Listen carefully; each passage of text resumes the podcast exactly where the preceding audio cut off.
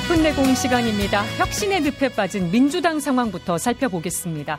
혁신위원장 낙마 사태로 민주당 이재명 대표가 책임론에 휩싸였죠. 심리적 분당 상태라는 말까지 나오고 있는데요. 더불어민주당 오선 중진인 이상민 의원이 전화로 연결돼 있습니다. 의원님 안녕하십니까? 네, 안녕하세요. 지금 민주당 상황이 많이 어수선합니다. 어, 이재명 대표가 책임을 지고 자진 사퇴해야 된다는 입장 여전하신 거죠? 네, 그렇습니다. 어, 어 어수선하시다고 그러는데요. 예.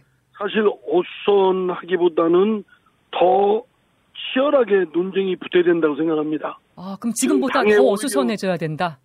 그동안 저 침묵의 카르텔처럼 뭐 이재명 대표나 또 지도부의 그 무슨 어, 결정에 따라서 그냥 다른 의원들이 별다른 이견이 있어도 얘기 못한 형국이었는데 사실은 당에 이런 위기가 여러 겹에 걸쳐서 놓인 상황이라면 사실은 당내 구성원 의원들이 치열하게 논쟁이 붙고 또 합리적인 결론을 도출해야 되는데 네. 지금까지 못했기 때문에 사실은 더 어수선할 필요가 있다고 생각됩니다. 어, 그렇게 보시는군요. 네네. 그런데 혁신위원장 낙마 전부터 사실 민주당에 논란이 된 일들이 많았습니다. 뭐 전당대회 돈봉투 파문도 있었고 김남국 의원 코인 논란도 있었는데요. 그렇습니다. 그때는 대표 사법 리스크도 있었고요. 예. 네. 그때는 대표직 사퇴까지는 거론하지 않으셨던 것 같은데 이번에 사퇴를 주장하시는 이유 궁금합니다. 아닙니다.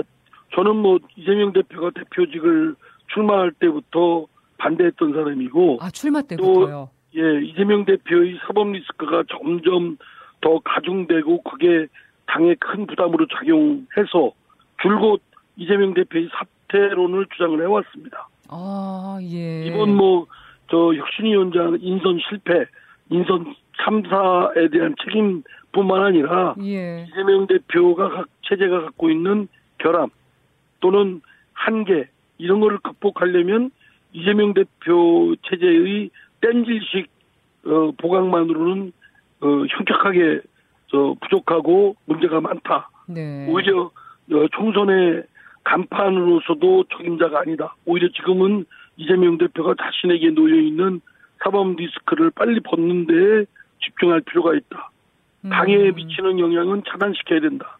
이런 취지에서 그 이번 뭐 혁신위원장 인선 참사에 대한 건 책임뿐만 아니라 뭐 돈봉투권에 대한 대응이라든가 또 그 김남국 의원 코인 사태에 대한 대응 뭐 이런 등등이 지도부의 리더십이 상당히 문제가 많은 게 드러났거든요. 예. 그렇다면 정렬 작업이 필요하다는 취지에서 사퇴론을 주장을 계속 하고 있는 겁니다. 네, 이번 건뿐만 아니라 계속 문제가 되었었다고 보시는 거고요.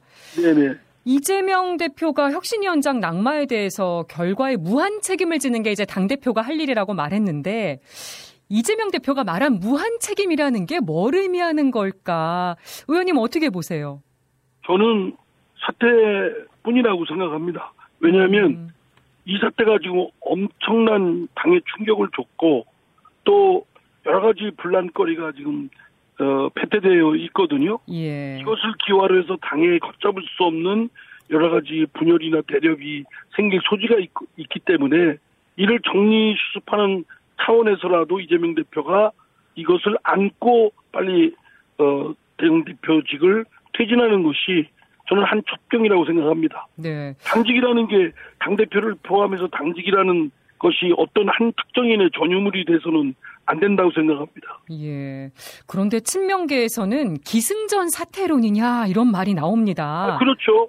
사퇴 지금 이재명 대표가 모든 결함과 한계를 갖고 있고 그것이 당에 엄청난 주름을 끼치고 있고 당에 어, 맞닥뜨린 총선이나 이런 문제에서도 어, 매우 걱정하는 목소리가 당내에 있는 만큼 네. 이런 것들을 해소하기 위해서는 이재명 대표가 퇴진해야 되고 퇴진 안 하니까 계속 퇴진하라고 소리 내는 겁니다. 네.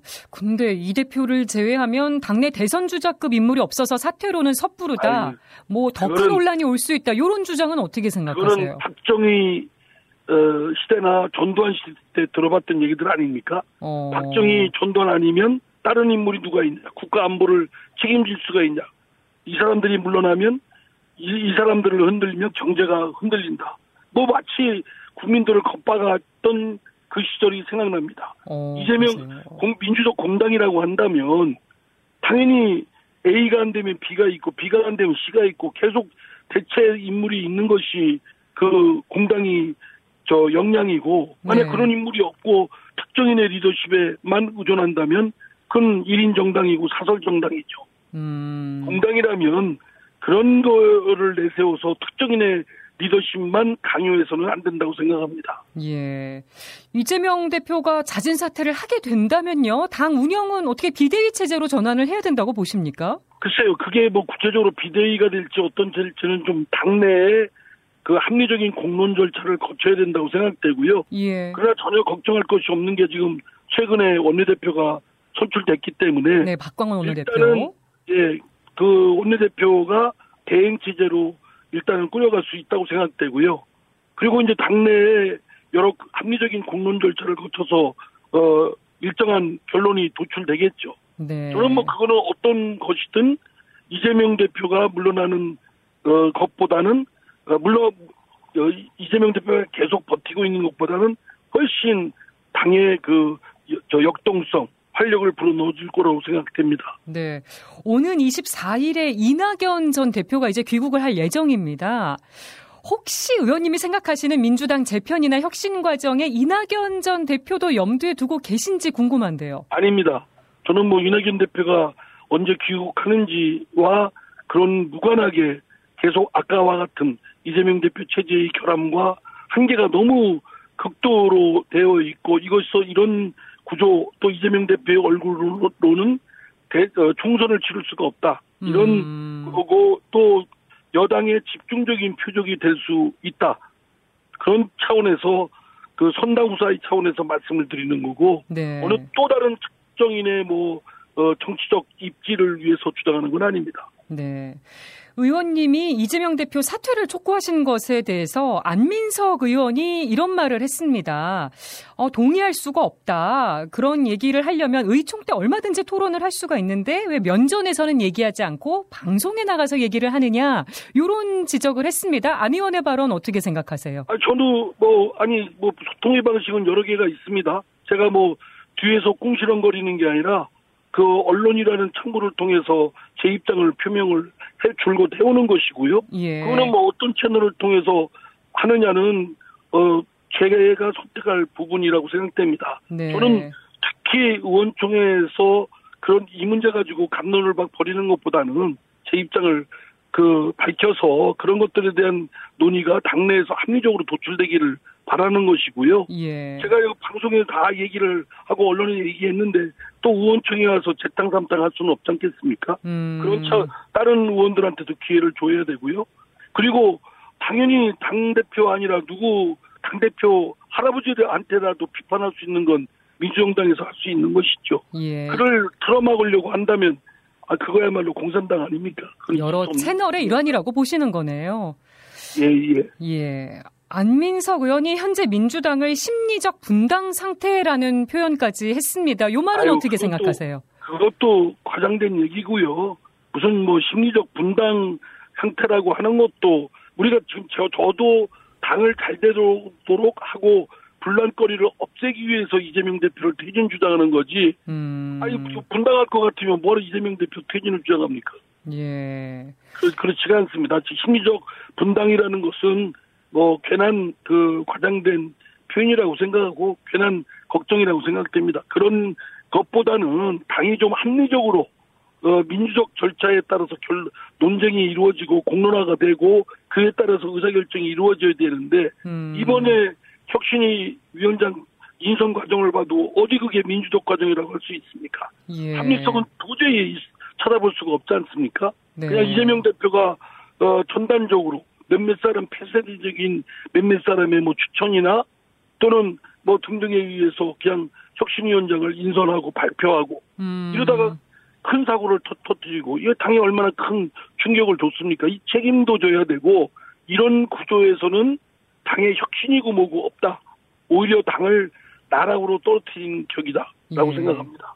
이재명 대표 사퇴 말고는 위기를 돌파할 방법이 없다고 보시는 거네요. 이재명 대표의 이재명 대표가 왜 그러냐면 지난 정당대 때 78%라는 압도적인 지, 지지로 선출된 당대표입니다. 그렇죠. 그리고 대선은 후보로서도 어, 1위를 달리고 있지 않습니까? 예. 그렇기 때문에 그가 갖고 있는 정치적 그 분위기는 압도적이라고 할 수 있죠. 음. 당내에서 이견이 있어도 얘기를 못 합니다. 네. 또 당 뭐 퇴진은 고사하고 이재명 대표의 과오나 이런 것들에 대해서 지적, 비판도 하는 사람도 없지 않습니까? 음. 그 이, 이러한 것을 가로막고 있는 게 바로 역설적으로 이재명 대표의 그런 강성 지지자들의 전, 전폭적인 지지, 또 지난 전당대회에서의 그런 절대적인 지지 때문에 그런 것이 작용하는 이만큼 예. 그런 합리적인 공론화 민주적과 분위기를 조성하기 위해서는 이재명 대표가 퇴진해야 된다. 퇴진한다고 해서 이재명 대표가 어, 무고함이 스스로 밝히고 나중에 대선에 도전 대선에 나아갈 때 장애인이 되는 건 없지 않습니까? 예. 지금 당 운영에 대한 이 의견들과는 별도로 혁신위원장 차기 후보로 여러 명이 거론되고 있습니다. 뭐 이탄희 의원도 있고 김혜영 전 의원, 뭐 전현희 국민권익위원장 등 뭐 여러 물망이 오르고 있는데 의원님은 어떻게 보십니까? 어떤 자질을 갖춘 사람이 꼭 필요하다고 보세요? 그런 것들 어떤 인물이 와도 합리적으로 또 민주적으로 당을 예, 지금의 어떤 위기적 상황을 뜯어고치고 또 바로 세울 수 있는 인물이 되려면 또 그분이 편치게 하려면 이재명 대표가 퇴진해야 됩니다. 음. 그래야 그분이 자유롭게 그 구상한 걸 펼칠 수 있지 않겠습니까? 예. 지금 우리 당에 대한 비- 가장 큰 결함은 내로남불, 또 어. 잣대가 독일 잣대가 아니라 위선적인 거, 뭐 이런 것들 아닙니까? 예. 그리고 국민의 상식에 반하는 억지 주장들, 뭐 이런 것들 그리고 다 의석이 많음에도 불구하고 어떤 면에서는 무능하고 어떤 면에서는 말하자면 그 다수의 의석을 라는 힘으로 그냥 밀어붙이고 예. 상대 정파와의 설득이나 또는 어, 협치를 하기 위한 분위기 조성이 너무나 정치력이 부족하고 예. 이런 것들이니만큼 이런 것들을 뜯어 고치려면은 사실은 만만한 과제가 아니거든요. 네. 그 이재명 대표가 지금까지 당을 이끌어왔다면 거기서 문제가 드러났다면 이재명 대표가 퇴진하는 방법 말고는 방법이 없다고 봅니다. 이재명 대표가 퇴진을 하게 된다면 당 혁신과 재편을 위해서 직접 나설 의향은 없으십니까? 저요? 아유, 제가 이런 얘기를 이렇게 세게 하는데 그런데 나서서 한다면 그 또 오해의 여지가 있지 않겠습니까? 그렇게 저는 어, 이재명 대표가 퇴진하는 거 이재명 대표에 대한 사감이 있어서 그런 게 아니고 이재명 대표가 오히려 당내에 절대적인 지지를 받고 있, 있고 유력한 대선 후보이기 때문에 오히려 이런 때일수록 뒤로 한 발 물러서는 것이 이재명 대표는 물론 당한테도 네. 당의 분위기를 일신하고 분위기를 합리적으로 이끄는 데도 도움이 되기 때문에 그 주장을 줄곧 해오는 겁니다. 네. 다음 주 의원총회가 잡혀 있던데 이재명 대표 사퇴까지도 논의가 될 거라고 보시나요? 사실 사퇴론을 주장하는 건 겉으로 드러내는 건 이재명 대표한테 또는 이재명 대표 주변에 있는 사람들한테 또 개딸들 그 지지자들한테 어, 찍히지 않겠습니까? 속된 표현으로. 음. 그러니까 사실은 이것이 다수 의견까지 되기에는 어, 쉽지 않는 과정을 거쳐야 됩니다. 예. 그럼에도 불구하고 당을 걱정하는 목소리와 당의 합리적인 방향으로 가기 있는데 제가 소수 의견이지만 내는 것이고 그거에 대해서 한번 진지하게 논의를 하면 저는 제 의견이 결코 틀리다고 생각되지 않습니다. 예. 지금 워낙 뜨거운 현안이어서 요것도 좀 의견을 여쭤보고 싶습니다. 차기 방통위원장으로 거론되는 이동관 전 청와대 홍보수석 둘러싼 논란이 뜨겁습니다. 의원님 견해 어떠십니까?